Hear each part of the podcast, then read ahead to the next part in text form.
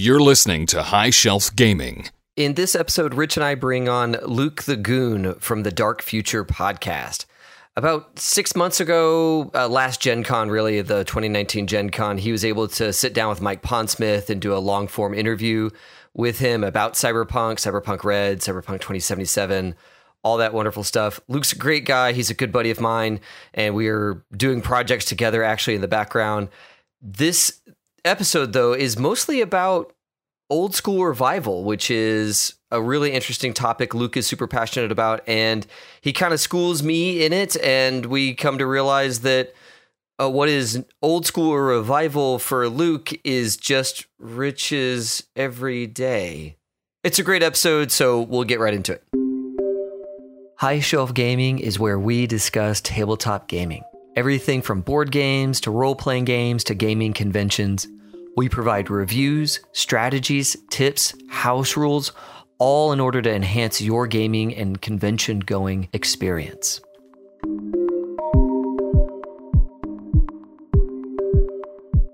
Hey everyone, David Gillespie here again with High Shelf Gaming, and as What up?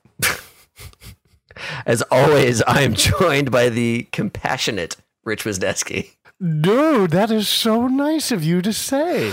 I know about 5 million people that would probably disagree with me being compassionate. I was Especially all the people that have played in my D&D game. yes, They know I'm not compassionate. They know I'm out for blood. And Patrick Roethlisberger knows I'm not compassionate because I have no compassion for him not writing the next book in the name of the wind, the King Killer Chronicles series. You already got me all mad. You Dave. know what? You know what? The the series I got you onto, The Expanse, they're already going to release a book next year. Oh my They God. released a book this year, and they're going to release a book next year. Do I not But- deliver for you, Rich? Okay, okay. Is this going to become another one of those things though that they never end? You know, Inuyasha was that way. Yeah. I just I just came off some really great anime, and then there's this Inuyasha thing, and I'm like, hey, it's a fox guy or a cat guy, whatever he is, and then there's like five thousand episodes. Because you're you're you know with with anime, it's are you watching the OVA, which usually is succinct, or are you watching the TV show, which goes on forever? No, no, no, no, no, no. And besides, do you want the Expanse to end? I need everything to end at some point because what I do then is I actually don't read the last book and I just let it sit there. And I always think to myself, do I really want to finish this? I do that with TV shows too. Oh. But I don't do that with D&D because I do like to kill all my players That's right. That's right. because I'm not compassionate. I'm ruthless. I keep finding the wrong word for you. One of these days, I'm going to nail it. But joining us tonight is a, a great friend of the show, Luke the Goon. Dude, welcome to the fucking show. What up, Luke? Thanks for having me on. It's uh I'm looking forward to it.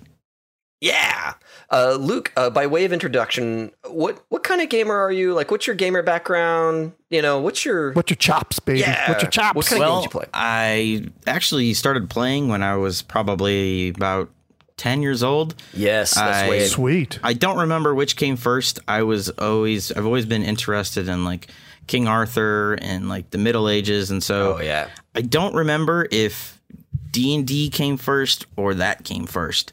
Right. But essentially, what happened was my dad used to play in high school, and he had all the first edition books, the Player's Handbook, the Dungeon Master's Guide, the Monster Manual, and so I think you're the first guest we've had whose dad played before him.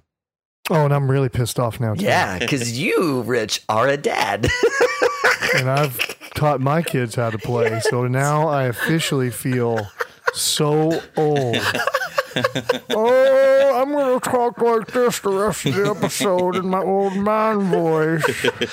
So okay, so you you had the familial introduction. You you had your dad kind of walk you through playing the games. Like second edition or first, First edition. Was he like He had all the was it? first edition books. Yeah, Nice. buddy. Nice. and I like your dad already. the way we would play was kind of funny because he didn't really dungeon master. What he did is, if you're familiar with the Dungeon Master's Guide, in the back there's a ton of roll tables that randomly generate terrain and all kinds of things. Yes. So what he would do is just go through and roll for the next the next block because we would play grid by grid, Yes. and so he would just roll those up and we would play. Yes. There were, what do you run into? I don't know. Yeah. Ah, troll. You're all dead. All right. And next and, thing. and I used to get sounds like an so mad because that game is so lethal. Like you, Oh, yeah. I think like a cleric or a thief have like a D four hit points. No, yeah, yeah, yeah. Thieves, Yeah. thieves, and wizards, D four each. Yes, and so there were many a dice thrown out of anger. I'll bet. that time. Especially as a kid, and you don't really like grasp what's going on. That you can just play again tomorrow with a different character. Yeah. You get really invested very quick. Yes, because you create like you know when you're a kid. Even now, I create myself in the game, and so when you die, it's like no. It's the worst. Oh, that's why I always have a warning. Mm, yes, Characters are not players. it says so in the It's DMG. in the basic. It's right there in the basic red box. Oh, not even in the there DMG, under like player- in the no, player's it's in the basic player Yeah. book. Remember, characters are not players because we had that big D and D scare back then too. and the Satanic Panic. Yeah, Oh yeah, that was great. yeah. I You and guess- I, Luke, we dodged that one. We didn't even. We weren't even around. Yeah. Tom Hanks was in the Dungeons Mazes and Dragons Monsters movie. is the name of that Mazes and Monsters. wasn't Look that at like- the big brain on Luke. Wasn't that basically like a hit piece on D and D? Uh, Yeah. kind of. Oh, yeah. I think it was partially based on a true story. I think, or something similar that happened No, to I think it was. I think it was based on a on a myth of a st- true story. Well, yeah, that could be and, true and too. This is the this is Tom Hanks's black mark, and that's why I'm glad he's a method actor and actually lived on an island in Castaway for years, suffering because of his mazes and monsters contribution to the world. Yes. And you know, Dave is right. I, I used the intranet and I found out it was based on an inaccurate, it was mm. based on a novel Yeah. of the same name. Right. That was based on an inaccurate newspaper mm-hmm. story. Yes, Yeah, I knew about the something like disappearance of James Dallas Egbert, which actually was really interesting. Is Bill Dear, William Dear, is a really big private investigator down in the Dallas area.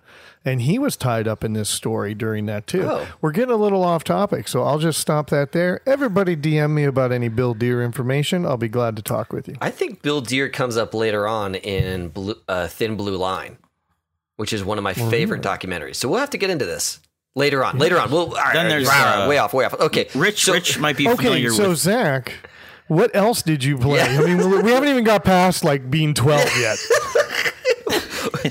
you eventually uh, uh, come into your own. You stop Yeah. playing with dad. I well, I let's see. There's a couple different games. Though. I think the first game book I bought was it was either third edition Mm-hmm. or Vampire the Masquerade. Yes. Ooh, not vampire. Yes. Don't say vampire. One of the two. I don't Yes, remember which one it was. That was that was me, man. I was World of Darkness. Oh, I was werewolf, vampire. This is why Rich is all mad right now because I he I always say this. I loved World of Darkness when I like the '90s, angsty Yeah. goth teen, mad at the world. Yeah, yeah. I just see Dave in his faux leather pants. you know, with some eyeliner on. dude. Dallas had this had this club called the Church. It was a goth club, and they would kid you not. There was a Vampire the Masquerade LARP that happened at a dance club every oh, Sunday night. Yeah, at Down in Deep yeah, baby. Yeah, yeah. I won't tell you what I did there, but it wasn't LARPing. Indeed. okay, yeah. So, uh, so that that makes sense. Yeah, this is. I'm. So I'm now liking you're where you're going. Yeah, yeah. I'm liking So where you're now going here, Luke. What else is happening?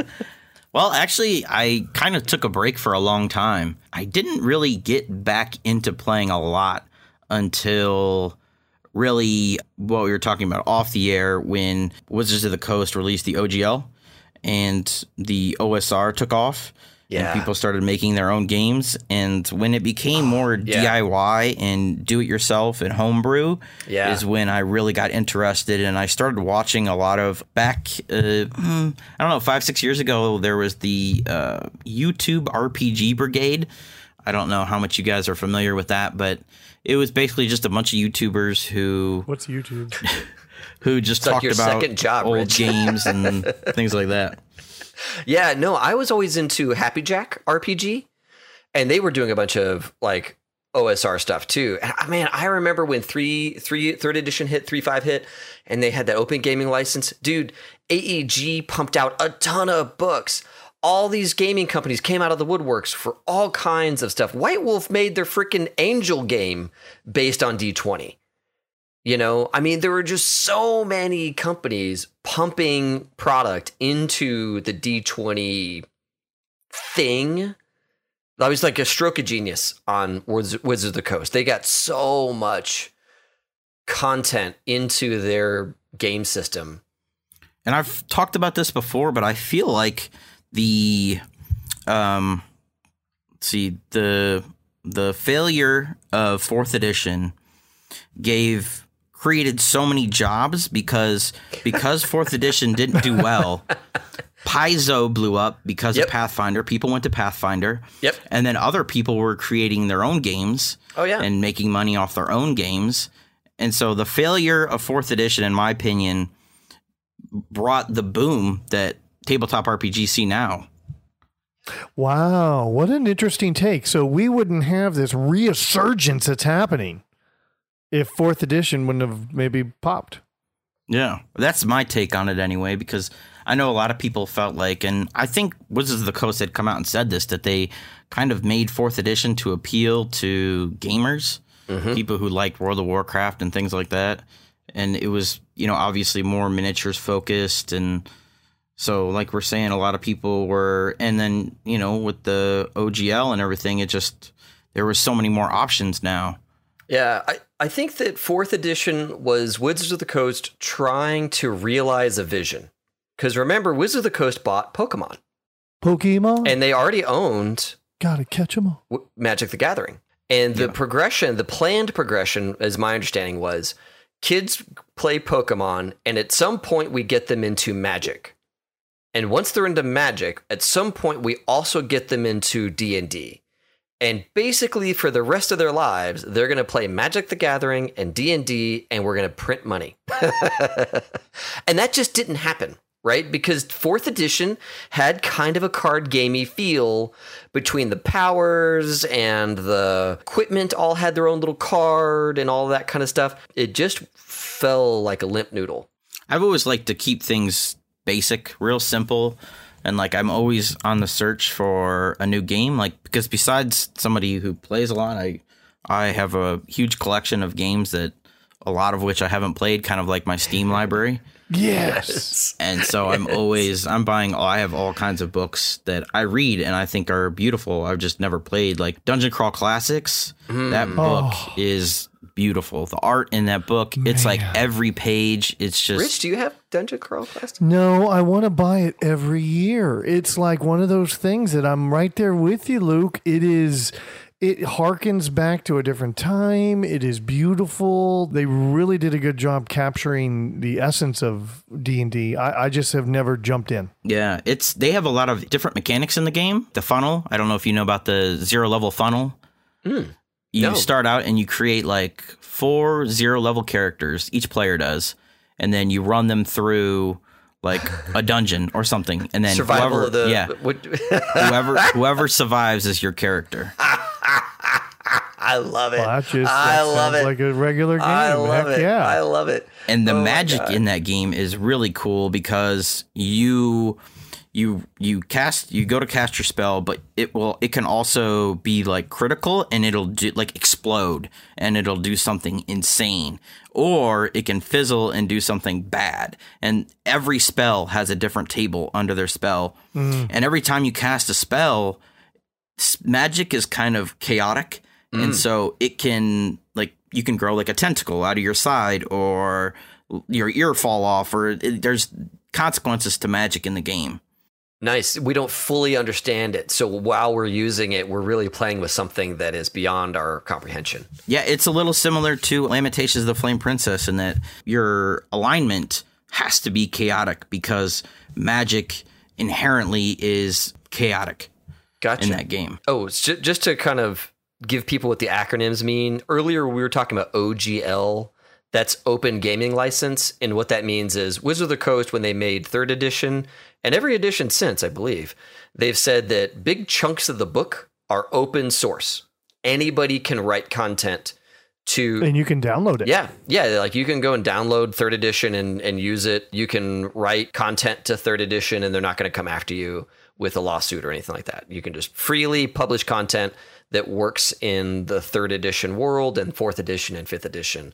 They all have various flavors of OGL, which is what gave rise to OSR, which I always heard it as old school revival, is Yeah. what I heard it as. And you were saying that it's really old school renaissance? it's it's a debate nobody there's no like set. Oh, okay. Everybody has a different what they think OSR stands for. Yeah, I was about to say. I was about And to, I was about to say. You give an internet full of nerds something to talk about, and they will they will debate this forever. Okay, if we had to put some themes on old school gaming, I heard you say deadly, hmm Yes, love it. lethal system. love it. Yeah, uh, maybe more of an emphasis on like game rules as opposed to role play, or do you think that it's kind of a mixed bag of of those two? I think it's well. I I think I think it is a mixed bag, and uh, I would add that it's also more about simplicity, not a lot of feats, not a lot of skills.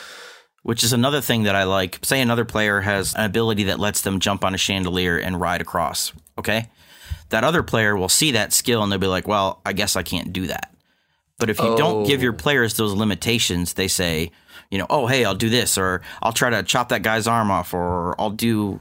You let their imagination Roll against your decks. yeah, and then yeah, you just give them a roll, and rather Right. than saying, oh, I'll use this skill, I'll use this feat. Yeah, uh, that's a good point. And in my case, OSR, I really don't know the acronym very well. I I know I downloaded a long time ago this um I'm going to say OSR OSRIC. I'm not too sure how you actually Osric, pronounce yeah. that. Yeah, Osric, Osric. yeah. Okay, long time ago, somewhere around three five was out, and I was like, "What's this Osric?" As everyone knows, I've never really left the Redbox AD&D world.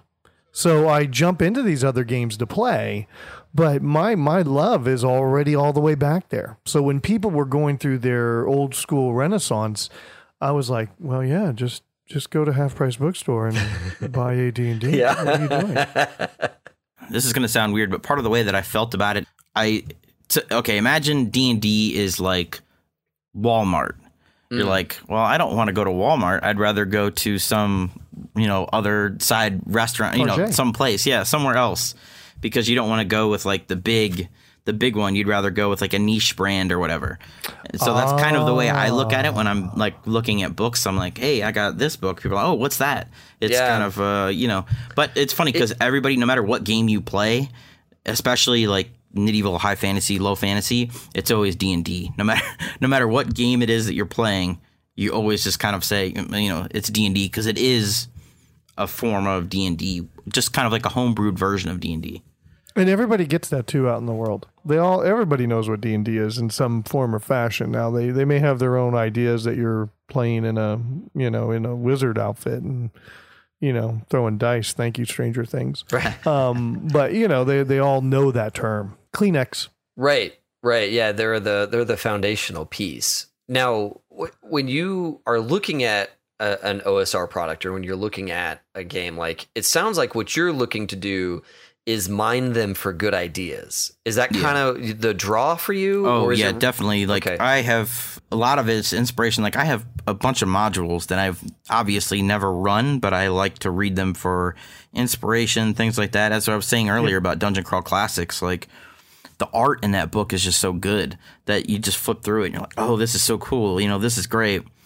And even if it's games I'm not going to use, I've got I can take a roll table from this book or advice from this book. You know, look at the appendix N in that book. It's always about kind of taking things from other games and integrating them into your own. Yeah. Now, when you look at OSR, are, is everything D20 based, or did, have they gone back? And is Oh, there yeah. because it, it was around 2000, you know, 3.5. This came out. Did they go back to anybody doing THACO or anything like that, or is that kind of the line? If you've gone THACO, you've gone. Yeah, weird. most people don't like THACO. Okay. But um, I like Lamentations is like a six sided die game where you put one point into like if you're thievery, you get you know if you put one or two or three points, then you roll six sided die. If you roll one, two, or three, you succeed. So there are games, and there's also some debate about whether some games are actually OSR or not, because they're like even I think some people question whether Dungeon Crawl Classics is OSR because it's a little different. It's a much different spin on it. And uh, the big thing about uh, Dungeon Crawl Classics is they use um, crazy dice, like they use like a thirty sided die and a bunch of other yeah. goofy, funky dice. Yeah. Yeah. Yeah. So it seems like kind of harkening back to keeping it very simple and maybe having some clever ideas in there. That's like the cornerstone of OSR. for me, I mean, you know, probably you know twenty other people will give you twenty different answers about what the OSR means to them. Sure. But for me, that's where the foundation is.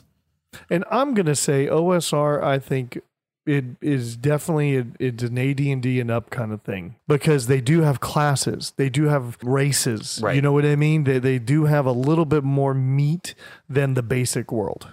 Some of them. There are some that are more like if you look at Swords and Wizardry, I think it's White Box. There are some games that go a little bit further back. Wow. Yeah. So it depends. I, I think you're right that th- for the most part, most games are that way. But they do have some that go back and they play on the Holmes and other other versions like that. If I'm thinking about where to start an OSR, right? I'm I'm listening to this. I'm I'm I'm going, you know what? This might be a good place to jump in and take a look. Where do you recommend someone that's in the same vein? Let's not try and go off to someone that's in a totally different vein than you, but they love the lethality because that's one of the things I really enjoy about it is you make a couple mistakes and your character's just dead and you got to start over, right? You know, at Gen Con, we had a couple deaths and people had to start over. Where do you recommend people look in the OSR world to kind of start getting that feeling, that flavor? What's something they can touch that's maybe just a download? They don't have to necessarily purchase anything yet. They're able to look at a free PDF or a free game before they start really jumping into the OSR world. I'd go with Basic Fantasy. I think that's it's uh, even if you buy it, it's like five bucks, and you don't have to buy it. It's free. You can go to their website and download it for free. They have a bunch of uh, modules also that you can download for free. I, I believe Ooh, I'm adding this to my list. I'm on their page right now. So that was really that was really mean to me. I just wanted to have some resources. Go on. So what, what is what is basic fantasy like? Kind of give us Uh, it's the overview. it's stripped down D and D. I don't know exactly which version of D and D they base it off of, but it's kind of taking the old game and making it easier for modern players. Nice. It kind of feels like would Hackmaster fall into this? Like I feel like Hackmaster had a lot of a lot of rolling tables, a lot of lethality, had a lot of funny ways to die. It's it's kind of a parody, isn't it? I, I've see. I've never played Hackmaster. I know of it, and it is kind of like a parody of D and D, isn't it?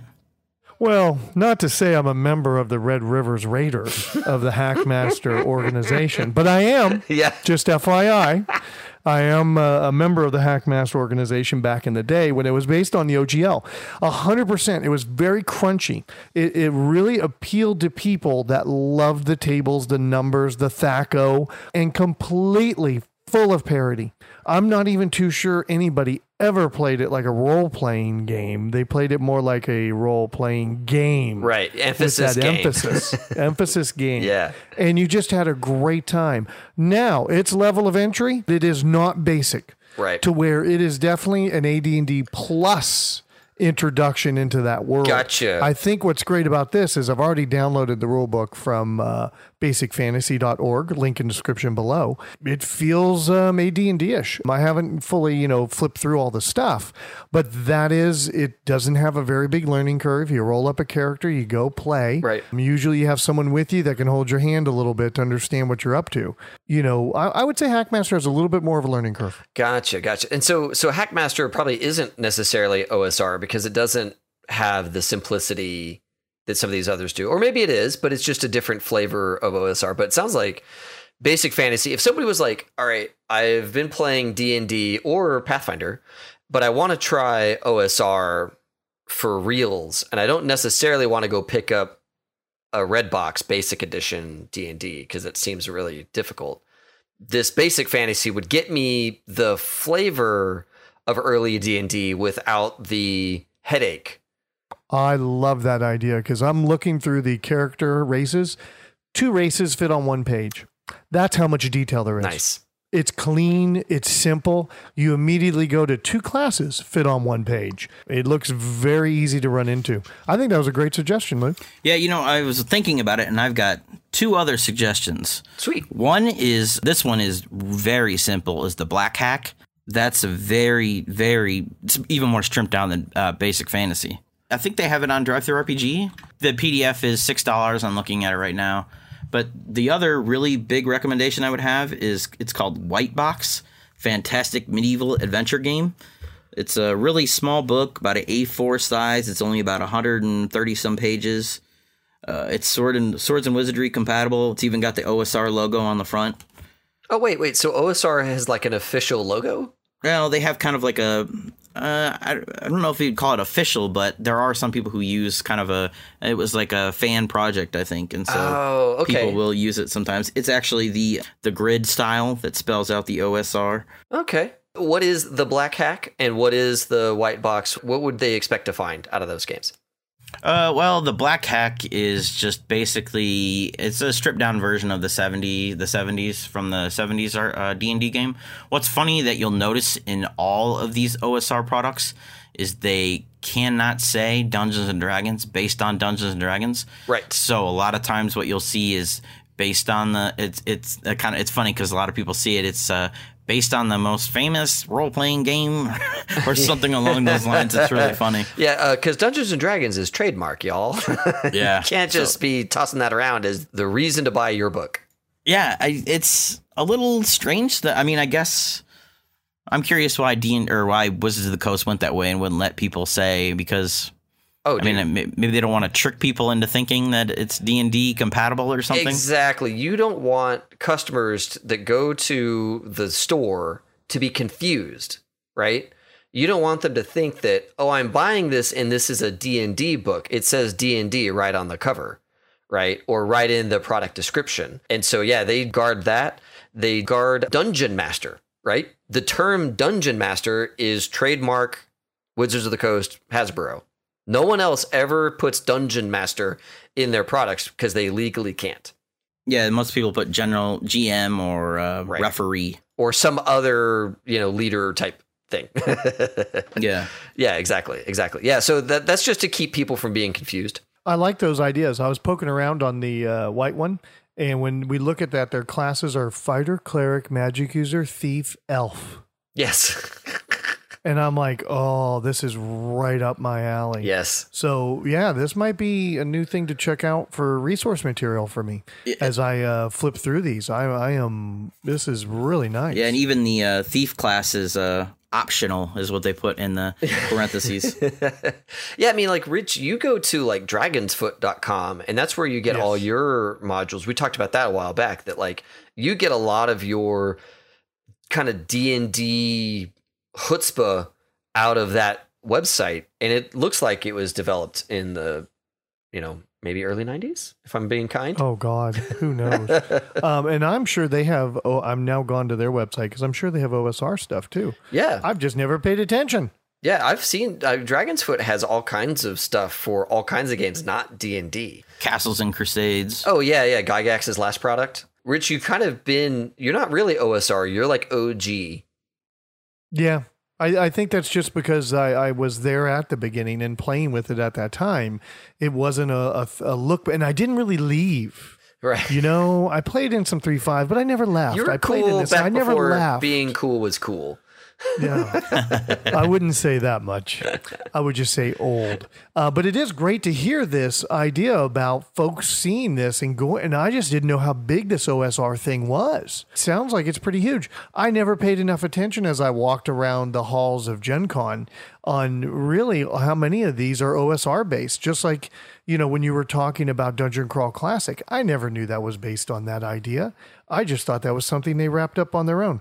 I, I, yeah, I'm, I'm now stuck into the internet hole after this episode for a couple hours. Yeah, for sure. The thing you like about White Box too is the art in that is v- pretty beautiful too. I love when they put in the effort to get really good art. I'm a stickler for artwork because I don't like the the new artwork that D and D uses or like Pathfinder. I really don't like Pathfinder's artwork. I Yeah. like the old school. I like the black and white. One of my favorite artists is uh, Patrick uh, Trampier, who Hmm. did the cover of the Player's Handbook for first Oh. edition. The golem with the jewel in his eye. Oh yeah. Yes. Oh yeah. Yeah, he's he's one of my probably my probably my favorite. Him and uh, Erol Otus, I think is his name. Hmm. Yeah, they're both. I know that feeling. I flip through the AD&D book and look at the pictures. Yeah, Yes, I know exactly. And it's amazing how art has changed over time. But man, those are some really good OSR pieces. Now, we are talking about medieval and D&D and all that kind of jazz. Does it ever find its way like GURPS? Do people go and start taking this OSR license and moving into different, what would we call that? Um, Genres? Venues or genres? Thank Yeah. you. Do people do that too? Is there like a, a fantasy world in space? And, you know, uh, what do you see in that? Or do you not even delve into that area? I do occasionally when it comes to the OSR. There was a book, I believe it's called White Star, which is a sci fi game that you can use to create any kind of sci fi game you want. You want to do Star Wars? You can do it with this. It's OSR. I, I can't remember. The guy who wrote it, I think, has a lot to do with uh, the OSR as well. Yeah, I always Yeah. felt like Traveler was my Swiss Army sci-fi game, but I'll have to check out White Star. Yeah, by the way, a quick little update on the OSRIC download. It does have THACO in it. Yes. So if anybody really wants to punish themselves, go down that OSRIC book and What is Osric? OSRIC is the okay, I'm going to mess this up. Open source old school reference and index compilation.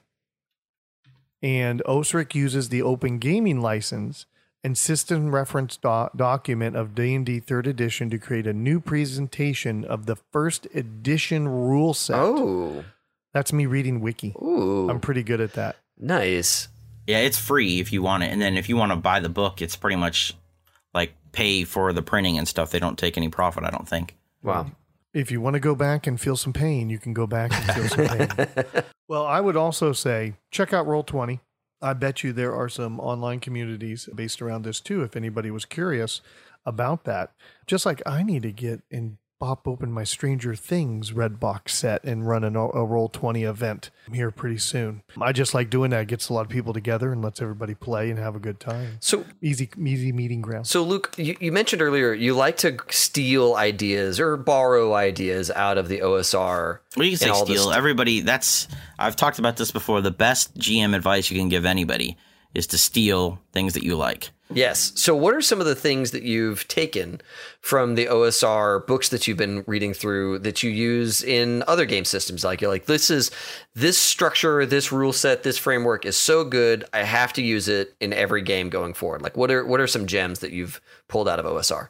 Well, a lot of what it is is stripping things down and just making them more simple. It's more, for me, it's more looking at the mechanics and seeing what works and then seeing if you can take that and put it into another game. I've always used exploding dice. That's probably not an OSR thing, but I've always used Love exploding, exploding dice. dice. Yeah, it's, It's exciting as a player, man. yeah. That was my Hackmaster find. When I first started playing Hackmaster with exploding dice, Yeah. I was like, this is genius." Yeah, genius. and folks, what that means is when you roll max on a die, like you roll a 10 on a d10 or you roll a 20 on a d20, you get to roll again and you get to add the new roll to that. And it's like, yes, my roll is giant and I feel strong and powerful. Yeah, so you Because can, you're a hero. you Yeah. can kill things in one hit. Yeah.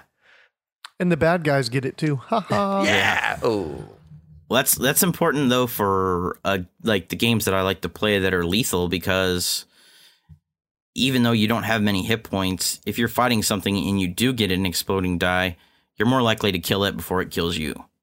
Right. And so it kind of evens things out slightly for players so that they don't feel like they're so weak and they're getting killed easily. That's, that's one of the things I've always liked about Legends of the Five Rings is the way they handled exploding dice was very similar. That it was a great way to speed up combat. but like Rich said, your enemies get it too, so Yeah. yeah. Be be mindful. I did not know they kept going with OpenGL every time they're doing a new version of D&D. So I did not know there was an OpenGL for 5th edition. hmm It's uh, That- it's not as it's not as all encompassing as three five was or three was, but Uh-huh. at the very least, the attributes, you know, like what they mean, how they work, all that stuff is still OGL. So you can you can make the important thing about it is that you and I could sit down and make up a bunch of fifth edition monsters and publish it, and Woods of the Coast will not come after us for using Woods of the Coast stats and all of that kind of stuff in our publication. Oh, interesting. Yeah. yeah, there's actually a uh, cyberpunk game that uses 5th edition mechanics What? called uh, Carbon 2185.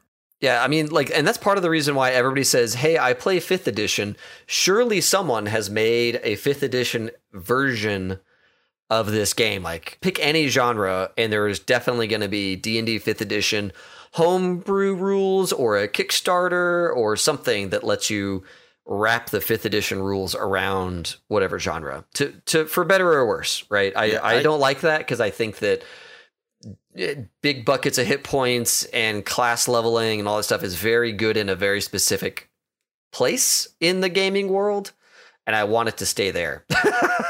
Like i will never run a, a gritty space game using d20 rules. I will always defer to systems that are better at handling the terror and violence of space.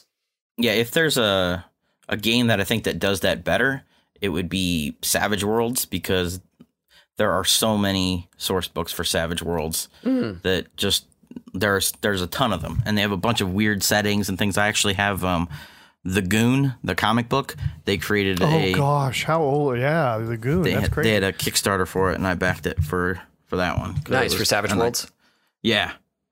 I actually don't have the Savage Worlds books, but I like the Goon so much that I went ahead and bought it anyway. And the Savage Worlds book is only like 10 bucks, if that. Nice. Yeah, Savage World is one of those games that I've been meaning to jump into. That and uh, I think a Numenera Cipher System. You know, those are those come up quite often in terms of games that people love that have a lot of flexibility into other genres. Yeah, I used to be really obsessed with the D20.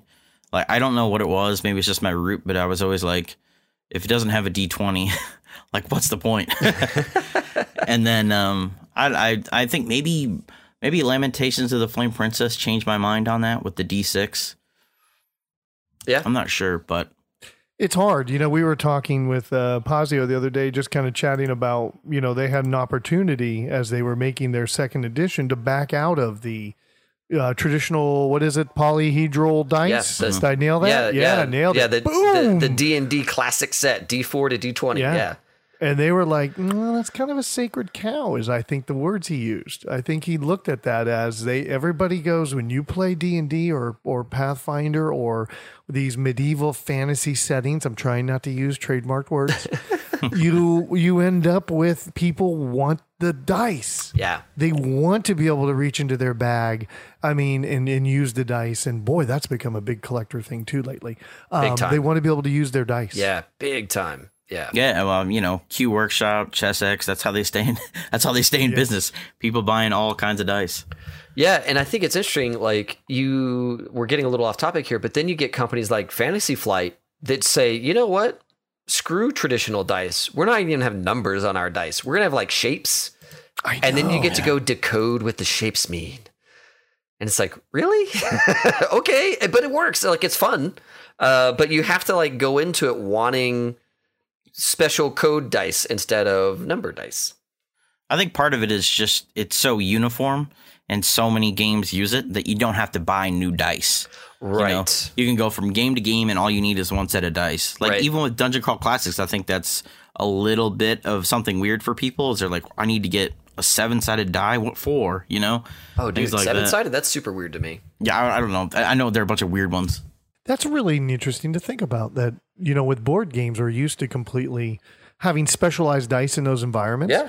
But when we talk about this OSR world, or we talk about going from RPG to RPG, if they keep those dice sets the same, they they really keep that audience built in. Yeah. Everyone knows how to use them already. There's not a ton of explanation that needs to go into it. Yep. Um, very good point. Yeah, a lot of a lot of adoption, a lot of cross pollination possible, right? People can move from product to product very quickly. No, I like that. That's, that makes a lot of sense. Yeah. And it sounds like in the OSR world, you also get a lot of that too. You know, it sounds like a lot of these systems, Luke, when you go into them, they have nuances that vary between system to system, but they all have that same basic core to where your your learning curve is very low every time you go to a new one. Yeah, and that's kind of what I was talking about, taking different mechanics and things because they're all based around the same system, Right. you know. And so it's so easy to take say the encumbrance rules from Lamentations and put them into, you know, basic fantasy or, you know, take something from White Box and put it into Dungeon Crawl Classics. They're all you know, you can just kind of build your own monstrosity of a game and play. God, I wonder how many people out there um, are you know uh, how many shelfies out there are like, oh no, Rich, I love OSR stuff, or how many are going to go, oh, this opened a new door Right. to something I hadn't seen before because I feel like I just opened a new door. Yeah, this feels like a new door to me too because I I- I have played some of these, but most of them I haven't, and OSR has been kind of a blind spot for me. So I mean, this is all super interesting to me. Like really cool to kind of dig in. Like, what is it? Why is it so engaging to people? Right. I think that's one one of the things, and I I think that like you really kind of hit it. Like one, it's it's special. Right. It's it's not like the run of the mill game system that everybody else is playing. And because it's special, it has like some cool hidden gems that you can go and find if you are willing to put in the time to to search. Yeah, it's a lot of older grognards, you know, just kind of Grognards. coming together. Indeed, indeed. Yeah, and I think that's kind of cool. Like there's a there's kind of a romance to that. Well, if I mean, if you're really interested in the OSR, there are a ton of blogs out there Ooh. that talk about the OSR. The biggest one is probably Tenkar's Tavern. He's probably the most prolific blogger about the OSR. It's just tenkarstavern.com. Cool. Yeah, we'll link it in the description below for sure. I hate to say I'm already on his site. I'm looking at people's top tens. Nice. Nice. where people are like, "What are your top ten OSR games?" And you know, we've touched on quite a few of them through here. Yeah. I mean, it is amazing how many are out there, and uh, how many we didn't even touch on. Barbarians of Lemuria. I mean, there is just so much going on in that space. It's kind of ridiculous. If you're into uh, Conan, there's a cool one called uh, Astonishing Swordsmen and Sorcerers of Hyperborea. Ooh. That's it's a massive book. So Dude, I really Conan wouldn't is call it classic. Yeah, I really wouldn't call it OSR necessarily, Right. Because it's a huge book, but it's it's it's it's beautiful though, and it's it's got some like the, the races are all there's a lot of them. There's like Sumerians and you know all it's it's a cool it's a cool highly book, though. detailed, a lot of stuff Yeah. going on. That's cool. Yeah. I I kind of like that sometimes too. Like if there's a book that has lots of detail, that gives me a lot of individual things I can pull out of it. I, I'm glad to have some lo- some blog resources and to- to reach out beyond just dragonsfoot.org. You know, like to Yeah. see Yes. some new source of information for this. So that's that's really cool. Luke, dude, I want to say thanks an absolute ton for coming on and talking about this with us. I had a lot of fun and really this has been super informative to me, like just to kind of get my head wrapped around this. For the audience, how, how can they find you? Because you're out there, you and I met over Cyberpunk, um, Yeah. and you're doing a whole bunch of stuff. So, how can people find you, get a hold of you, talk OSR or Cyberpunk or you know whatever whatever strikes their fancy? Yeah, my website is thedarkfuture.com and I talk about all things cyberpunk on there. You can follow me on Twitter at the dark future the number 2 because the guy who asked the dark future has used it since 2010 and it's a personal account. So, Oh, yeah. so if you happen to hear this, hit me up. yep, we will link. We will link to the correct dark future. yeah. and then um, I'm on YouTube and I do uh, pretty much everything cyberpunk on there. It's the the Dark Future.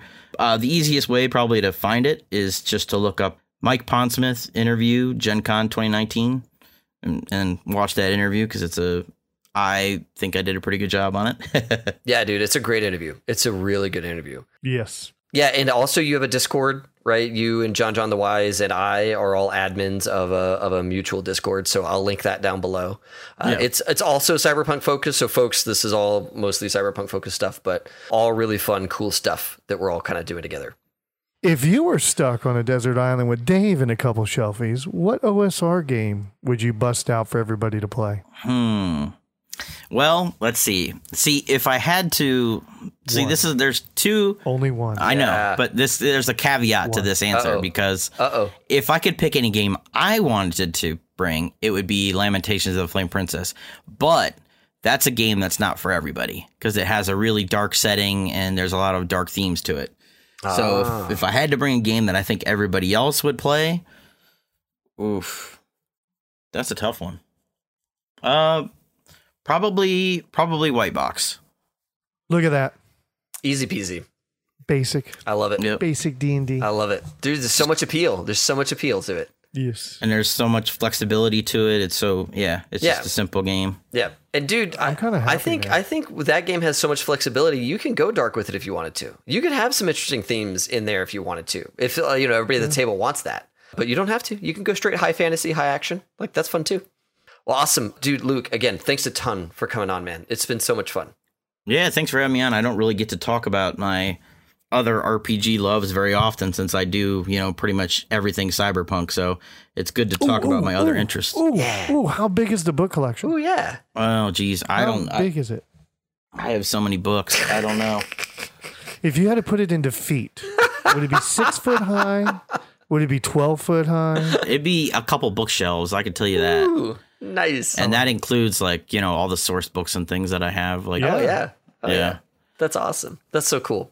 Yeah, I love it. I, I think that having like a, a driven passion for a thing and not being able to talk about it is a real like shame. So I'm so glad you were able to come on and share some of that passion with us. It's super cool. yeah. Thanks I'm going to go on on. Discord and bug you to run a game on Roll Twenty. Yes. awesome. Well, uh, everyone at home, uh, as always, thanks a ton for listening and have fun and play well. May all your rolls be crit. Thanks for listening.